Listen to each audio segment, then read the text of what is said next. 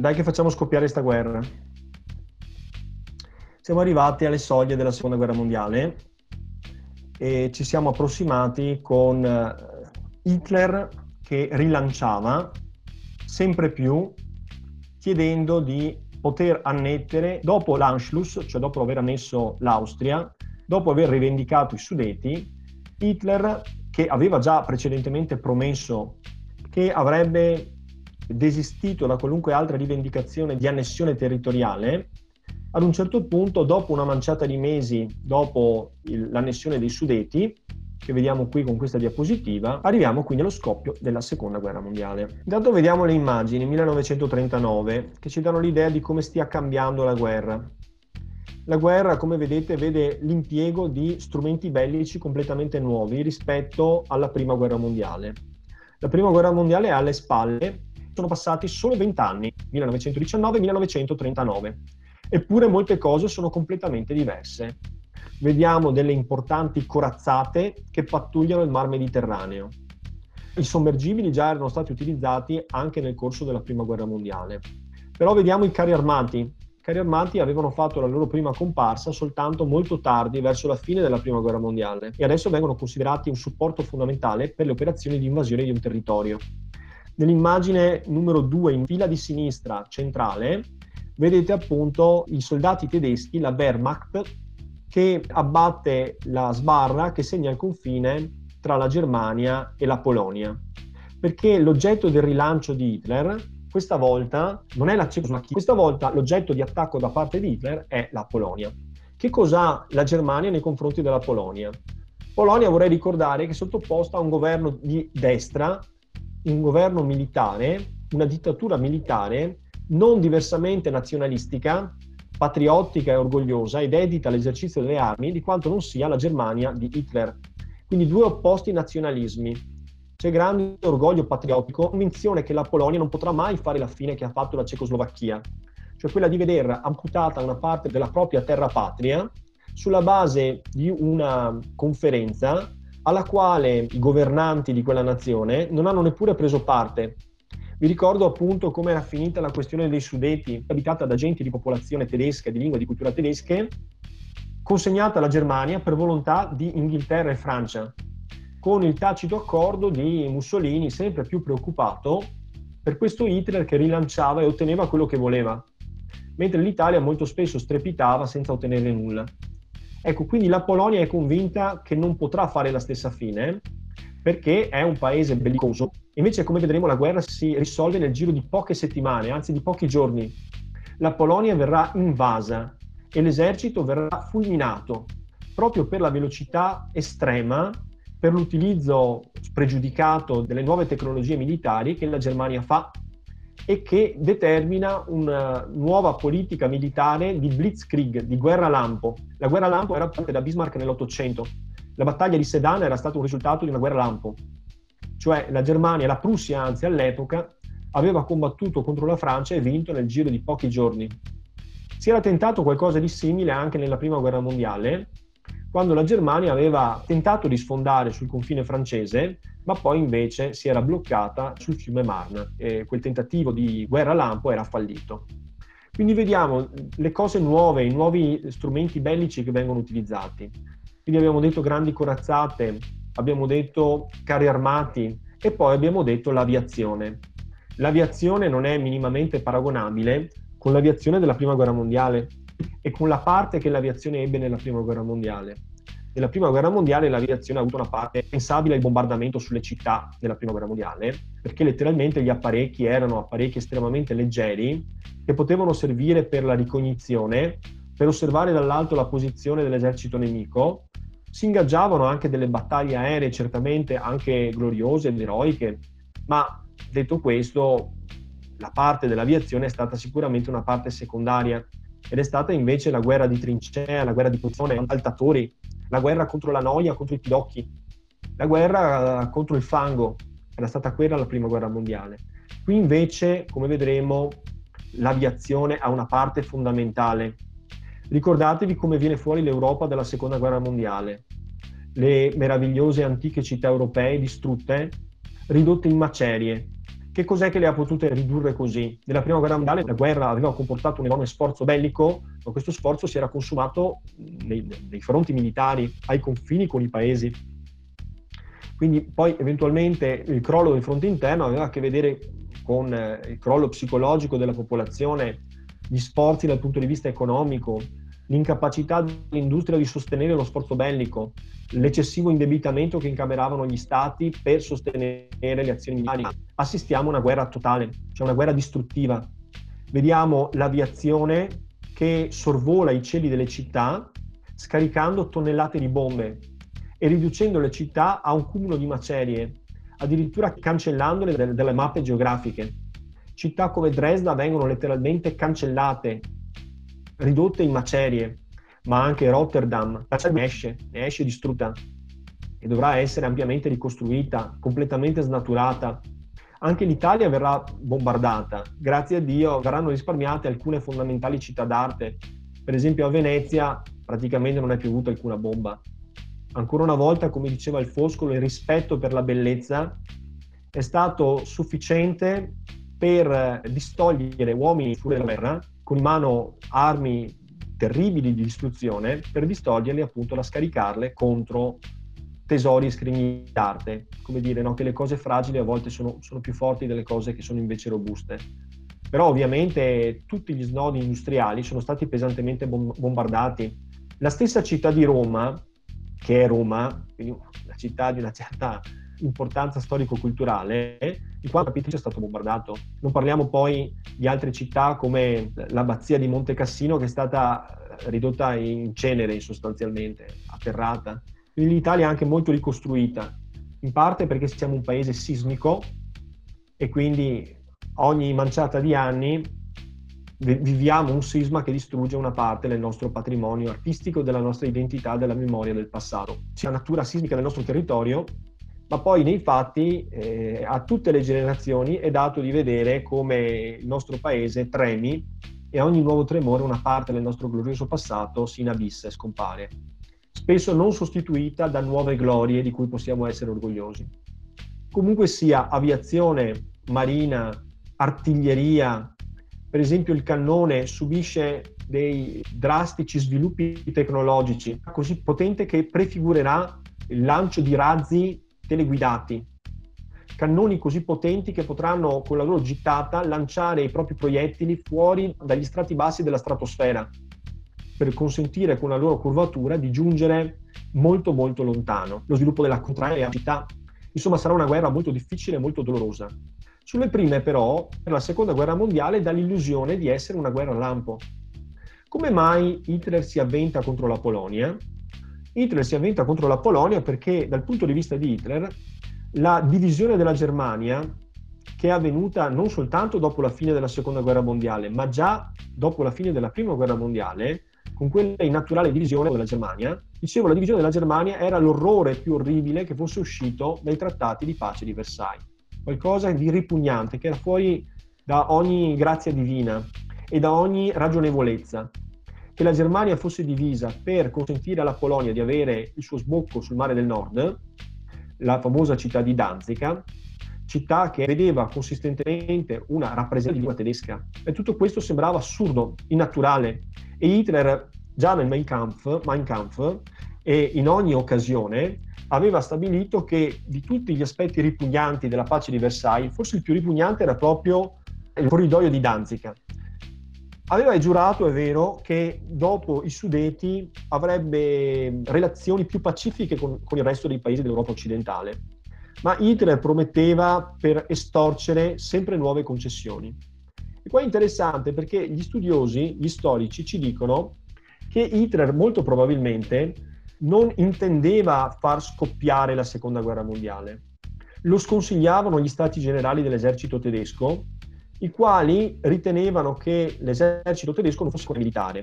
Anche se la risposta alla crisi economica della Germania all'indomani del 1929 era stata una corsa agli armamenti e una corsa alle opere pubbliche, ma soprattutto l'industria bellica aveva potuto prosperare per le commissioni statali, che erano state molto ampie e che avevano permesso, in violazione dei trattati di Versailles, alla Germania di riarmarsi con grande mettendo in piedi una flotta aerea estremamente innovativa, perché Hitler aveva visto lì la chiave del successo nel successivo conflitto, nella successiva guerra. Però pare che Hitler fosse convinto che la questione di Danzica si sarebbe risolta come già prima si era risolto l'Anschluss e come si erano risolti i Sudeti, cioè con la costernazione della comunità internazionale delle nazioni e con l'immobilità in nome della pace da parte delle potenze occidentali.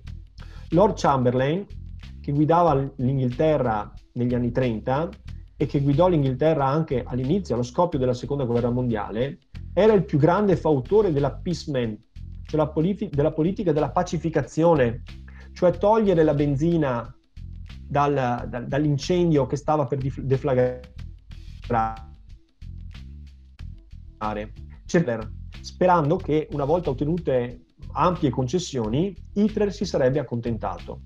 Il problema era che Hitler era ambizioso ed avido, e vedendo che Inghilterra e Francia percorrevano la stessa strada della pacificazione, finì poi ad un certo punto per alzare sempre di più l'asticella. Ma probabilmente, ci dicono gli storici, Hitler era convinto che avrebbe potuto spuntarla con dati per eventualmente far scoppiare una guerra. Quindi la sua idea era provare il blitz contro la Polonia e verificare che le potenze occidentali non avrebbero avuto il coraggio, per la sola città di Danzica, per un territorio tutto sommato marginale, non avrebbero avuto il coraggio di far scoppiare una nuova guerra, che si sarebbe preannunciata una guerra lunga e difficile. Una guerra appunto che dell'Europa estendesi a livello mondiale. Però purtroppo, o per fortuna, le cose sono andate diversamente, nel senso che il blitz tentato da Hitler nei confronti della Polonia, la quale ha visto sgretolarsi il suo esercito nel giro di pochi giorni, 3 settimane in tutto, per annettere non soltanto Danzica, ma per arrivare al cuore della Polonia, per arrivare a Varsavia, diciamo che di fronte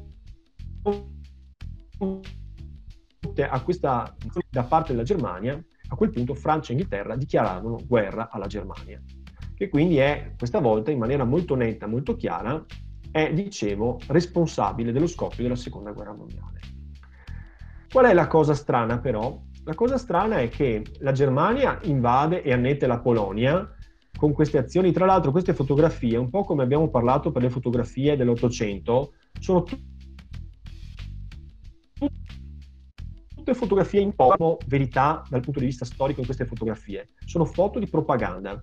Per esempio la foto centrale a sinistra, della colonna di sinistra, è una foto di propaganda che fa vedere gli ardimentosi soldati tedeschi della Wehrmacht che sono pronti a invadere, rompendo, diciamo, l'asta che separa i confini tra la Germania e la Polonia, e invadere appunto la Polonia per ricondurre appunto l'Italia, per esempio alla fine della Prima Guerra Mondiale, non aveva avuto il coraggio di fare, perché vi ricordate che l'azione di D'Annunzio era rimasta isolata e non aveva avuto il supporto invece del governo italiano, soprattutto di Giolitti. Allora, però dicevo, questa azione inizia il 1° settembre 1939. Hitler è convinto di mettere l'Europa di fronte al fatto compiuto ed è convinto che si convocherà e alla fine delle parole che lui derubrica a chiacchiere, alla fine di tutto questo l'Europa dovrà accettare, perché non avrà il coraggio di scendere in guerra per Danzica. E invece l'Inghilterra e la Francia dichiarano guerra congiuntamente alla Germania. A questo punto l'Italia pure è interessata. Notate che l'Italia non era molto al corrente dei fatti che la Germania stava per mettere in campo.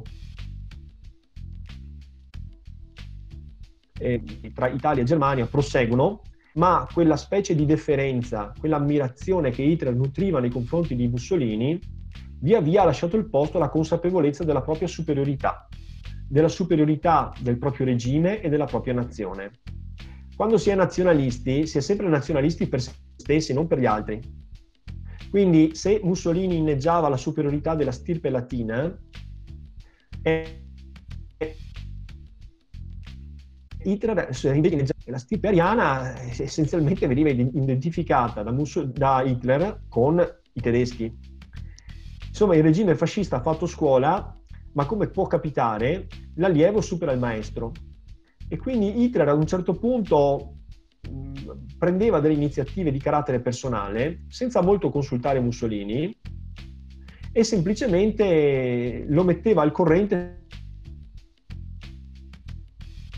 successivamente da parte di Mussolini, che man mano che brillava di luce sempre più fulgida la stella di Hitler, vedeva appannarsi invece la propria stella fulgida, anche perché l'ultima cosa importante che aveva fatto, cioè la conquista dell'Etiopia, risaliva al 1936, e nel frattempo vedevano gli italiani che i tedeschi mangiavano una foglia dopo l'altra tutto il grande carciofo dell'Europa, e invece l'Italia era tanto spregiudicata e altrettanto vivace in politica estera quanto lo era la Germania. È vero che l'Italia aveva contribuito alla vittoria dei fascismi in Spagna, ma per se stessa non aveva ottenuto praticamente nulla, se non l'invio di truppe, di mezzi e di linee di finanziamento che avevano ulteriormente aggravato la condizione economica di un paese che già non se la passava molto bene. Quindi che cosa succede? Una fase rimane fuori da guerra. In realtà, in virtù del patto d'acciaio, Mussolini dovrebbe supportare la Germania e dovrebbe essere coinvolto nei nuovi piani di attacco eventualmente nei confronti dell'Europa. Invece Mussolini si presenta a Hitler dicendo che l'Italia non è nelle condizioni di combattere. Non lo dice apertamente, perché altrimenti significherebbe ammettere che l'Italia è in una condizione di subalternità nei confronti della Germania, ma utilizza un espediente retorico. Dice che l'Italia è pronta a seguire la Germania nella guerra, però potrà farlo soltanto se otterrà ingenti forniture di materie prime, forniture di acciaio, forniture di petrolio, forniture di carbone, di tutto ciò che serve, forniture di navi, tutto quello che serve per poter affrontare la guerra. Perché l'Italia ha speso già troppo in passato e in questo momento non ci sono risorse da poter impiegare per una rapida produzione di armamenti. Allora, di fronte, notate che questa richiesta di materiali bellici, di materie prime essenzialmente, viene fatta stando attenti a esagerare molto le quantità, in maniera che la richiesta risulti irricevibile da parte della Germania. Dare all'Italia tutte le materie prime di cui l'Italia fa richiesta, e lo scopo è quello di sentirsi autorizzare da parte della Germania a rimanere fuori dalla guerra. Anche perché non dimentichiamoci che la guerra è una grande avventura, lo dico un'avventura in senso anche negativo, cioè le guerre sai come iniziano, non sai mai come finiscano. Basta guardare Napoleone che dominava l'Europa e con la campagna di Russia si è mangiato tutto. Insomma, quindi è molto complicato. Pensiamo all'Austria-Ungheria che ha fatto scoppiare la Prima Guerra Mondiale contro la Serbia e poi alla fine ha perso i 7/8 del suo territorio nazionale, del suo impero. Quindi le guerre sono un po' così, sono complicate e sono un azzardo soprattutto se sei un regime di carattere dittatoriale basato sul consenso. Perché non dimentichiamoci che il fascismo era basato tanto sulla repressione poliziesca, ma anche sull'adesione entusiastica da parte degli italiani, la propaganda, il regime totalitario, la creazione dell'uomo nuovo, l'idea che gli italiani non dovevano soltanto subire ma aderire ai valori fascisti. Quindi per poter aderire ai valori fascisti bisogna essere convinti della capacità di ottenere grandi successi da parte del regime fascista. Potevano pubblicare i dati reali relativi alla criminalità comune. Appariva un'Italia in cui non succedeva mai niente di grave, non c'erano reati, i colpevoli venivano sempre puniti e i treni arrivavano sempre puntuali. Arrivavano puntuali, certo, sui giornali, ma non arrivavano puntuali nella realtà e la criminalità continuava ad esistere. E però arriva dai giornali, servizi sulla base delle informazioni che ci vengono date, c'era un po' la sensazione di vivere in un paese benedetto in cui Mussolini garantiva l'efficienza del sistema e il controllo poliziesco del territorio, cosa che non era. Per cui, diciamo, c'era una discrasia tra realtà e rappresentazione della realtà. Però se ti piovono le bombe in testa, c'è poco da scrivere sui giornali che la via a smentirti. E anche se tu censuri le missive, le lettere, è chiaro poi che quando un soldato torna dalla licenza e ti racconta quello che sta succedendo, la retorica e la propaganda possono ben poco rispetto all'esperienza diretta e alle cose che vengono riportate. Per cui per un regime come quello fascista, anche per il nazismo, è stata una grossa sfida quella di non era sicuro e non voleva entrare. Poi successivamente deciderà di entrare in guerra per il semplice motivo che si convince che la guerra ormai praticamente è in fase di conclusione. È un po' come è successo nella Prima Guerra Mondiale. L'Italia entra in guerra dichiarando, credendo di poter risolvere nel giro di poche settimane la partita contro l'Austria, facendo la differenza, si rivela molto più complicata, molto più lunga e molto più dura di quanto non fosse stato previsto inizialmente. Quindi, insomma, Mussolini sulle prime non entra in guerra. Viene autorizzato da Hitler stesso, il quale fa finta di non capire che l'Italia non vuole combattere e afferma di non poter fornire tutte quelle materie prime. Quindi l'Italia è autorizzata e resterà a guardare. Che cosa fa invece la Germania? La Germania invade la Polonia, non continua sulle prime. Cioè, Inghilterra e Francia dichiarano guerra. Nel frattempo vi ricordate che c'è stato il patto tra Molotov e Ribbentrop, per cui l'Unione Sovietica non si è mossa, anzi si è mossa nella direzione dell'invasione a sua volta da est della Polonia. Quindi la Polonia è stata schiacciata nella morsa da ovest della Germania e da est dell'Unione Sovietica, si sono limitate a mandare aiuti e a prepararsi alla guerra sul confine occidentale, cioè quello francese. In sostanza gli inglesi sono sbarcati in Francia a rafforzare i ranghi dei francesi. Al momento la guerra non è stata combattuta su questo fronte, tanto è vero che si è parlato di drôle de guerre, cioè la guerra buffa, è una guerra che non si combatte, poi però quando si comincerà a combattere vedrete che non ce ne sarà per nessuno. Cosa succede? Purs, abbiamo detto in parte, invade la Polonia, e poi attacca la Finlandia. Qual è la scusa? La scusa è che la Finlandia non vuole concedere all'Unione Sovietica le basi militari che si trovano lì al confine con l'Unione Sovietica stessa. E quindi poi, a causa di questo diniego, che era pienamente legittimo perché uno Stato sovrano non deve concedere niente a nessun altro, l'Unione Sovietica invade i territori meridionali della Polonia ed entra anche militarmente nelle repubbliche baltiche. L'immagine che vedrete qui di seguito aiuta a capire. Allora, con questo concludiamo perché non voglio tenervi troppo. Inizio della guerra, invasione della Polonia. Vedete, l'invasione della Polonia avviene sia dalla Germania vera e propria, sia dai territori recentemente conquistati, cioè dalla Boemia, dai Sudeti, insomma dalla Repubblica Ceca, quella che oggi è la Repubblica Ceca, poi diventa un protettorato tedesco. L'Austria si trova più a sud, quindi non è coinvolta, e poi dalla Prussia orientale, Königsberg, quindi da nord verso sud.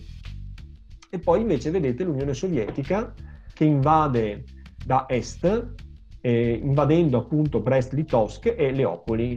Brest-Litovsk, vi ricordate, dava il nome alla famosa pace separata che la Russia divise la Germania. I giornali del tempo scrivono Finlandia invasa, va bene, Stalin colpisce via terra, mare e aria. Quindi la guerra è una guerra che immediatamente mobilita tutte le forze. Prima si prepara il terreno attraverso accurati bombardamenti. Successivamente avviene l'invasione in forze da parte della fanteria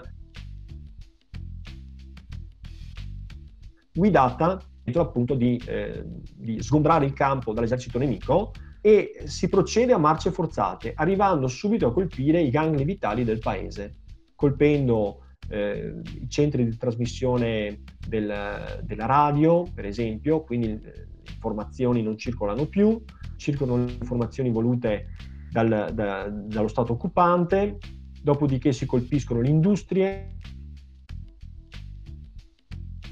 si rompono i ponti, si colpiscono le ferrovie, insomma è una guerra che si preannuncia immediatamente tecnologica. Ecco, qui dopo cominciamo col 1940, quindi direi di potersi fermare qua. 1940 poi ci richiede, perché è lo scoppio vero e proprio della guerra. Nel 1939 succede poco, sembra che Hitler abbia avuto ragione. È vero da un lato che Inghilterra e Francia si decidono a dichiarare guerra alla Germania, che diceva allo Stato Maggiore del suo esercito: state tranquilli, tanto quegli smidollati di inglesi e di francesi, democratici, quindi democratici in quanto tali, incapaci, imbelli, incapaci di prendere decisioni risolute, vedrete che non avranno mai coraggio di far scoppiare una guerra. La guerra viene dichiarata, però in effetti non guerreggiata nel 1939, se non la Polonia, che improvvisamente scompare dalle mappe politiche, da ovest da parte della Germania e da est da parte dell'Unione Sovietica. Poi l'Unione Sovietica si allarga alle Repubbliche Baltiche e si allarga alla Finlandia, occupandola e dimostrando che l'Unione Sovietica sposa un'idea militarista. Forse è convinta che attraverso questa occasione di guerra potrà esportare il comunismo, cosa che non era capitata alla fine della Prima Guerra Mondiale. Ma le cose poi risulteranno un pochino diverse, perché l'alleanza tra Germania e Unione Sovietica. Va bene, usciamo dalla modalità schermo intero, chiudiamo la pagina, interrompiamo la presentazione, sì, dovrebbe essere interrotto. Va bene ragazzi, sono arrivato al termine di questa lezione, temo troppo lunga, però abbiamo perso, va detto, anche un po' di tempo all'inizio per fare il punto della situazione, ma mi pareva necessario. Avete qualche osservazione o qualche domanda da rivolgermi?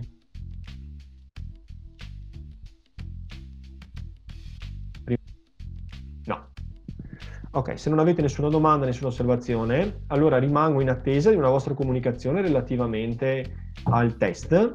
Fatelo con comodo, non c'è nessun problema, riapriamo la partita in qualunque momento, non è quello il problema assolutamente. Noi ci diamo nuovamente appuntamento per mercoledì questo, cioè tra 2 giorni. Cliccate tranquillamente sul link